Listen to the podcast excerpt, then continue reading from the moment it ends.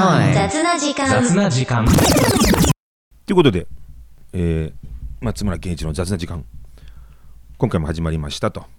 で、今回はね、ちょっとね、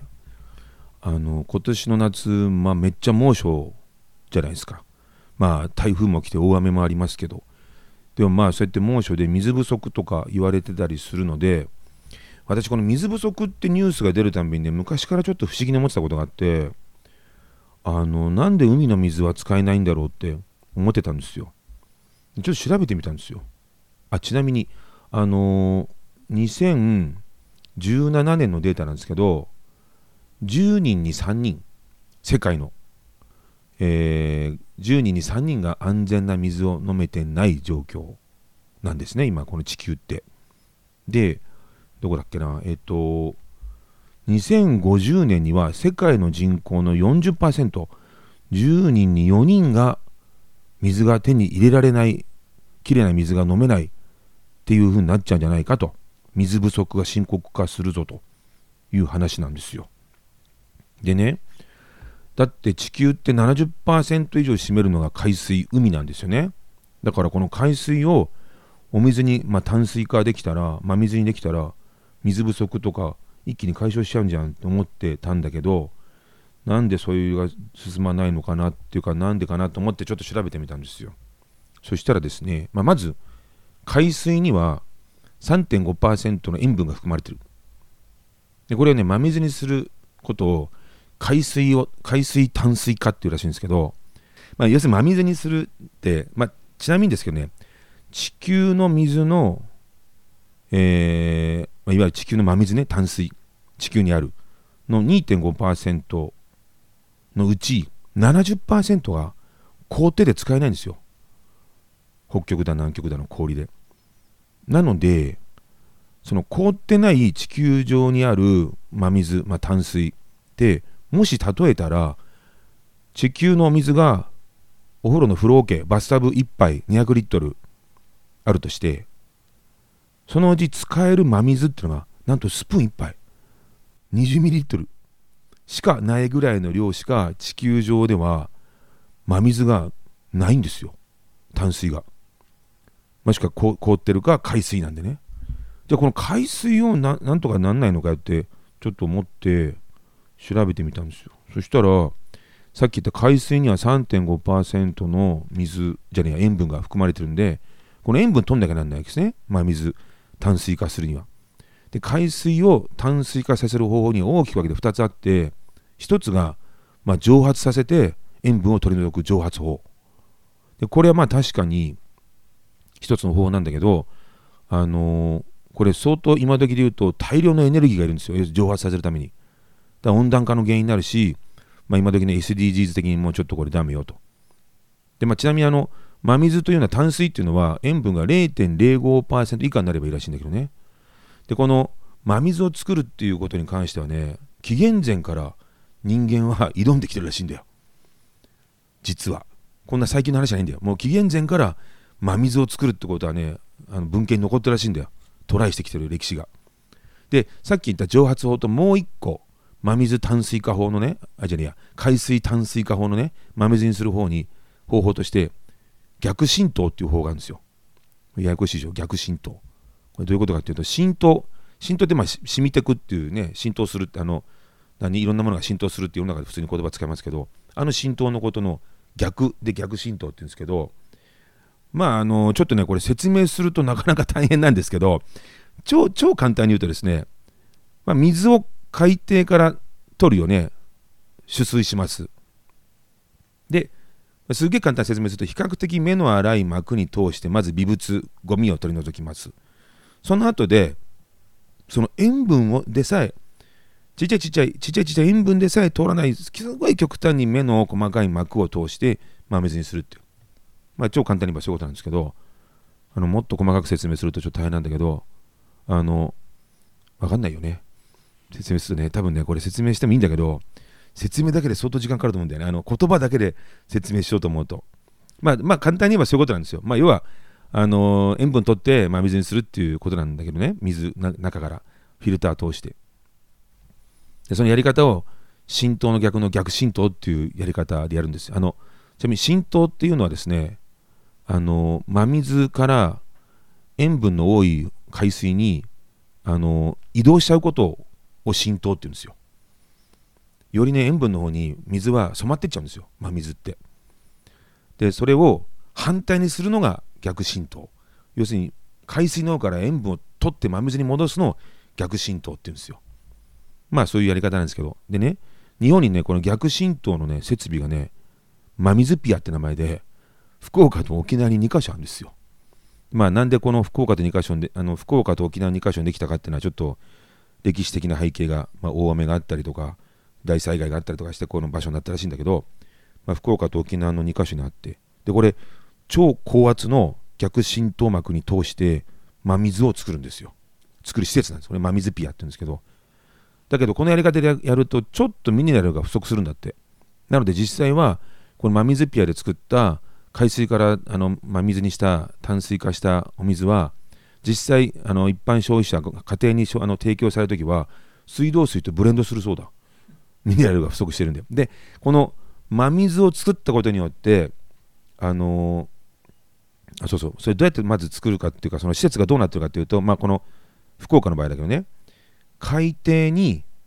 取水水を取る取水施設を、まあ、構築するとあのー、まあ、漁業とかから船の船舶の航行に、まあ、邪魔になっちゃったりするってことで海底にこう建物建てるのはちょっとまずいので、えっと、海底掘ってその下に取水管を埋設してで、まあ、あの地下地中深くからあの海水をこう取ってるんですよ。でそれがいっぺん取るといろいろこう海底のこう積もってる砂の層が崩れて自然体系に影響を及ぼしたらまずいからゆっくり取るんですよ。まあ、1, あの1日 6, メーターぐらいのなんか深さって言ったかな？にじわり染みてくるようなやつを取るんですよ。なのでその取ってる面積野球場3面分の大きさの限界内での地下にあるそうなんですよ。でそこから水取ってんですよ。でそのあ取水水を取るって言うんですけど取水するんですよ。でさっき言った超高圧の逆浸透膜に通して真水にするわけですね。そうするとめっちゃ濃い塩分が残るんですよ。この海から真水取っちゃったから。でこの塩分の方はまためっちゃ濃縮した塩なんでこれこのまま海に放出しちゃうとこれまた自然に対して悪影響を及ぼすつんでこのめっちゃ濃いあの塩分はですね下水に混ぜて処理するんだって実際。でこのねあのやり方で作ってる真水っていわゆる水道局が提供してるお水に比べたらちょっと1立方平方メートルあたりちょっと割高なんですよ。ちょっとお高いお水。なんだけどまあこういうことやってるっていうのがあってですねこの真水を作ってるっていうのにいくとこれビジネスになってですビジネスになっててですね真水産出国っていうのがあってこれ世界最大が実はサウジアラビアなんですよ。あの砂漠の国。サウジアラビアアラビアはなんと日本はねさっき言った福岡と沖縄のたった2か所しか、えー、真水ピアないんですけどサウジアラビアは1万6000箇所あるんですよ。1万6000箇所。とんでもない数あるでしょ。で真水ピアの1200倍の水作ってるんですよ。でそれを輸出してるんですよ。お金に変えてん石油だけじゃなくてあの国は。で実はこの真水産出国のトップ5っていうかトップ10っていうか上の国1がサウジアラビア2位がアメリカなんですよ。3位が UAE4 位スペイン5位クウェート6位中国で日本7位なんですよ。真水を作ってる国。でねまあこの先まあ、人口が増える産業農業とかで水もどんどん使用していくあるいは気候変動があるなんてことで水が不足するあるいは水が汚れるとかっていうんでさっき言った2050年には世界の人口の 40%10 人に4人がまともな水いられねえんじゃねえかっていうことになってんだよね。ほいでまあ今いろいろ問題になってんのは例えばこの水で問題になってんのは中国とかね地下水取りすぎちゃって今地盤沈下起こってるんですよ。すごいよね。あとね、巨大なダム作って川せき止めちゃって、結果下流の人たちのあの方に水がいかねえっつって影響出てるの。が中国ね。で、ベトナムもやりすぎちゃって地盤沈下になって、なんと、あの海岸沿いの、あなんていうの？海岸沿いの町が地盤沈下して沈んできてるっていう。海水がこうどんどんこう逆流してきてるっていう。とてつもないよねこれね。まあそうやってでもね水ってやっぱ重要で水が汚いとですねどうなるかっていうと例えば、まあ、コロナじゃないけどああいう感染症が拡大する。ねそれから慢性的な下痢を起こす。で慢性的な下痢を起こす。例えばね栄養失調になっちゃう。栄養の吸収能力が衰えちゃう。あの育たない。体の中で。これ、ね、戦後、えー、生後生まれて生後24ヶ月以内にこの状況が慢性化するともうずっと背が伸びないんだって。だから貧困な国にセイタカノッポがいないのはこの栄養失調をちっちゃい頃に味わったこと。でやっぱりヨーロッパの方が背高かったりするとかっていうのはあのアジアの貧困な国に比べてやっぱこの幼少期のあの水の汚さ要は慢性的な下痢とか栄養失調がその後大人が大きくなってからも体に影響を及ぼすっていうねやっぱ水って重要なのよねっていうね。あの老化っていうのは我々人間のこれ体の中の水分が消えるって知ってました？を老化っていう。あのね生まれたばっかりした新生児なんとこれ体の75%水なんですよ。で子供で70%成人で60から65%高齢者になると50%から55%って約半分。なので老化するってことは体の中の水分が不足していくってことを言うらしいよね。いかにあの人間にとって、まあ、生活から体の健康管理からまあ普通のっていうかちゃんとした水が必要かってことなんだよね。日本はえっ、ー、と1人が1日に使う水の量が約300リットル。で最低生活に必要だと言われている水が50リットル。ところがこの水のない国例えば海に面してもいないし、まあ、地下水がないしとか日照りだらけで、まあ、水がそもそもない。そうすると水のある場所までに汚い水でも水のある場所に水を汲みに行く時間が取られるよね。それで勉強ができない仕事ができないで貧困から抜け出せないと。いうことになるんでこれやっぱりあの水が近くにあるとか水がこう飲める状況にあるっていうのはやっぱりね人間の生活国におい国の中の経済の発展とかねそういうのにおいてもめちゃめちゃ影響あるんだよね。でちょっと水のことについてね面白い本があったんですよ。これね「水がなくなる日」っていう本がありましてですね。2018年。にあの発刊初版本出てる「水がなくなる日」って著者橋本淳二っていう方なんですけどね。産業編集センターってとこ発行元ですけど。これなかなか面白くてですね、水のいろんなこと書いてあってですよ、この中で読んで笑っちゃったちょっと小ネタですけど、あの例えばインド北部3235世帯調査したところによると、これ2011年のデータですけど、トイレがある家がたったの43%しかないっていうね、どういうことって思うでしょでその人たちはどこで用を足すのかっていうね、外でするっていう、外って屋外だよ。屋根もなんもない、要するにのっぱら外。あの共同便所とかに行ってトイレするじゃなくて、外。単純に。外でする。これなんと40%超えてるって言うんだよ。40%以上の人が普通に外でおしっこもうんちもするってわけですよ。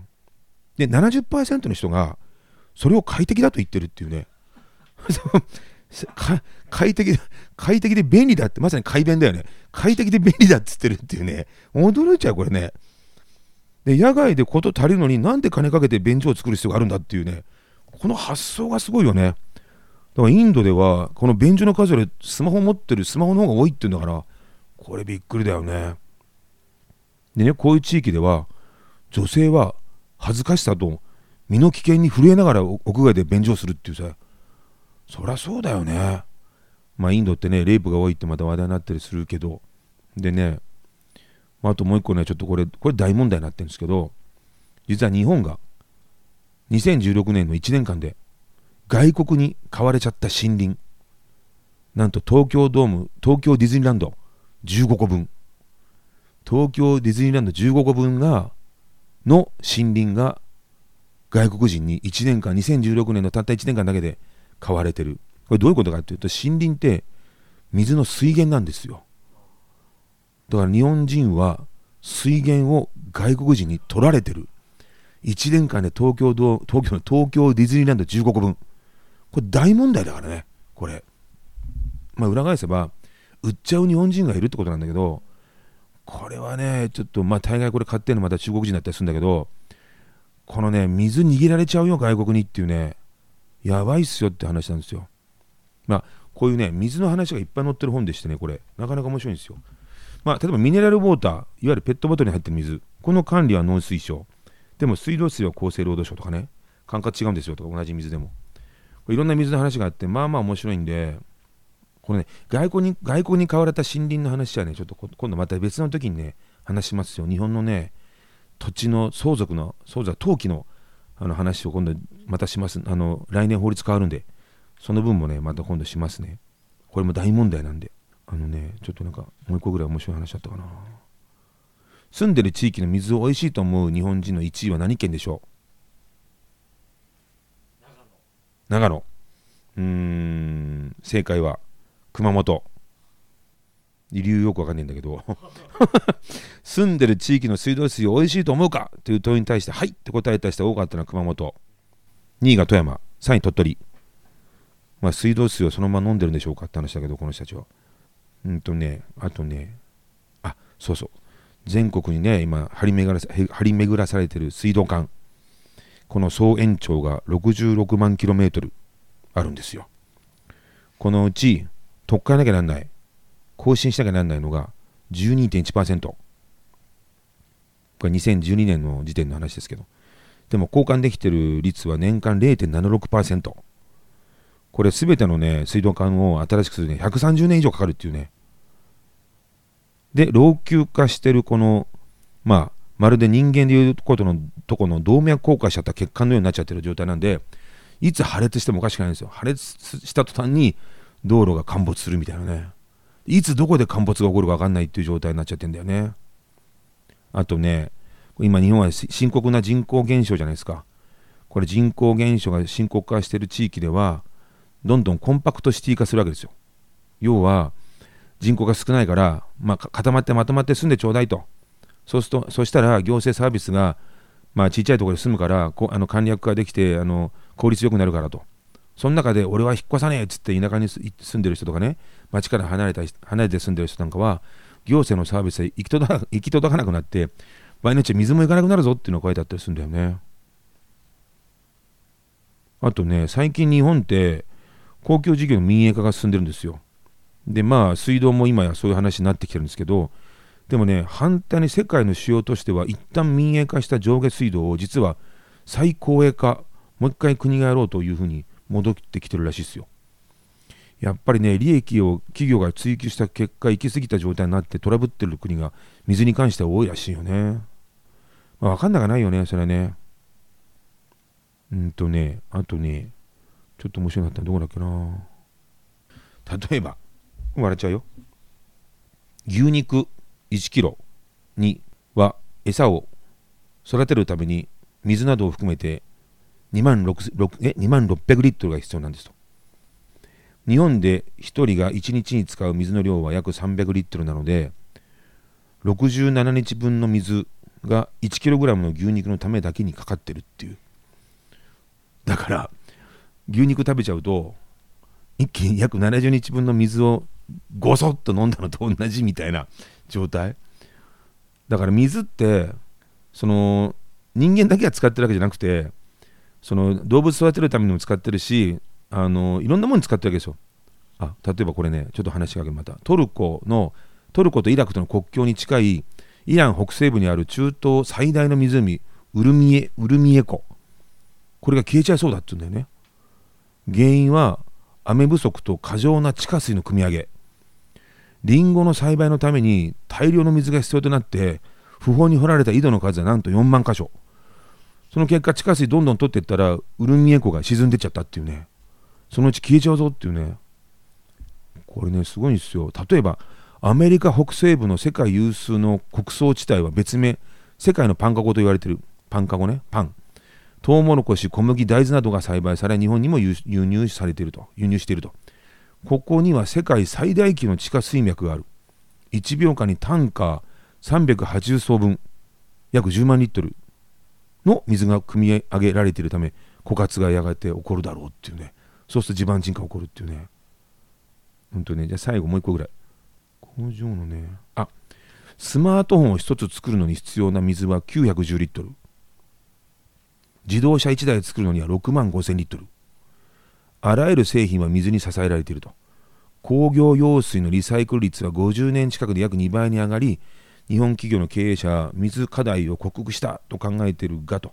しかし原材料や部品を部品は海外に依存されているので例えば T シャツ1枚290え2900リットルの水が必要ですと。結局ねやっぱり水不足って言って我々人間が飲み飲んでる水だけじゃないんだよね。こんなね産業とか農業とかでも水はさっきの牛を育てるとか果物を育てるとかスマホ作るとか T シャツ作るとか車1台作るとかに関しても何リットル何百リットル何千リットルで水を使ってるのでこういった水が、まあ、人口が増えたり産業が発達すれば当然水もセットで使わなきゃなんないから水不足は深刻になってきますよとっていう話だよね。まあコストの問題あるけどだからやっぱ海水をどんどん真水に変えるっていうのをもっとなんかやってったらどうかなと思うんだけどまあ結構コストかかるんだろうなって思うがまあということでちょっとお水の話しました。最近だとねあのー、なんだっけあれ。あのほらえ福島の、えー、何水って言いましたっけ？処理水。処理水流したっつって中国がねもう海産物買わねえぞって言って大問題になってる。まあこれ放送されるとき、あのアップされるときにちょっと世の中変わってるかもしれないけど、あの日本じゃ処理水、処理水って言ってますけど、あれ、韓国や中国では汚染水って放送されてるからね、そもそもそこからして違ってるんだよね。そこちゃんと中国や韓国の国内で処理水っていうふうにメディアが伝えてるかどうかからチェックしないと。その汚染水って言われたら、そらビビるでしょってね。じゃなくて、ちゃんと処理されてるんですよって、そういうお水なんですよっていうのがどこまでちゃんと海外伝わってるかなってあるけど、まあ、ちょっとこのしここから下半期っていうかね後半日本のニュースにその処理水と外国との付き合い話題になってくんじゃないかなって気もしなくもないんで、まあ、あとね水不足の問題も。なんてこと思ってちょっと水の話してみましたと。えっ、ー、とということでこれ多分もうチャンピオンズリーグ終わってる時にアップされると思うんでさてどこが優勝したかな？どうなってるかな？ということでえー、っとね、また次はね、今度11月3日先ですけど、に、また大宮の方で、あのトライスポーツってイベントやるんで、またその詳細はリンク貼っておきますが、ということで、えー、今回この辺で、えー、っと、Spotify、Apple Podcast、Amazon Music であの雑な時間、えー、流してますんで、よかったらフォローしてもらって、高評価していただけたらなと。あと、ハッシュタグつけて、Twitter 改め X などで、あのつぶやいてもらえたらなと思いますんで、引き続きよろしくお願いします。ありがとうございました。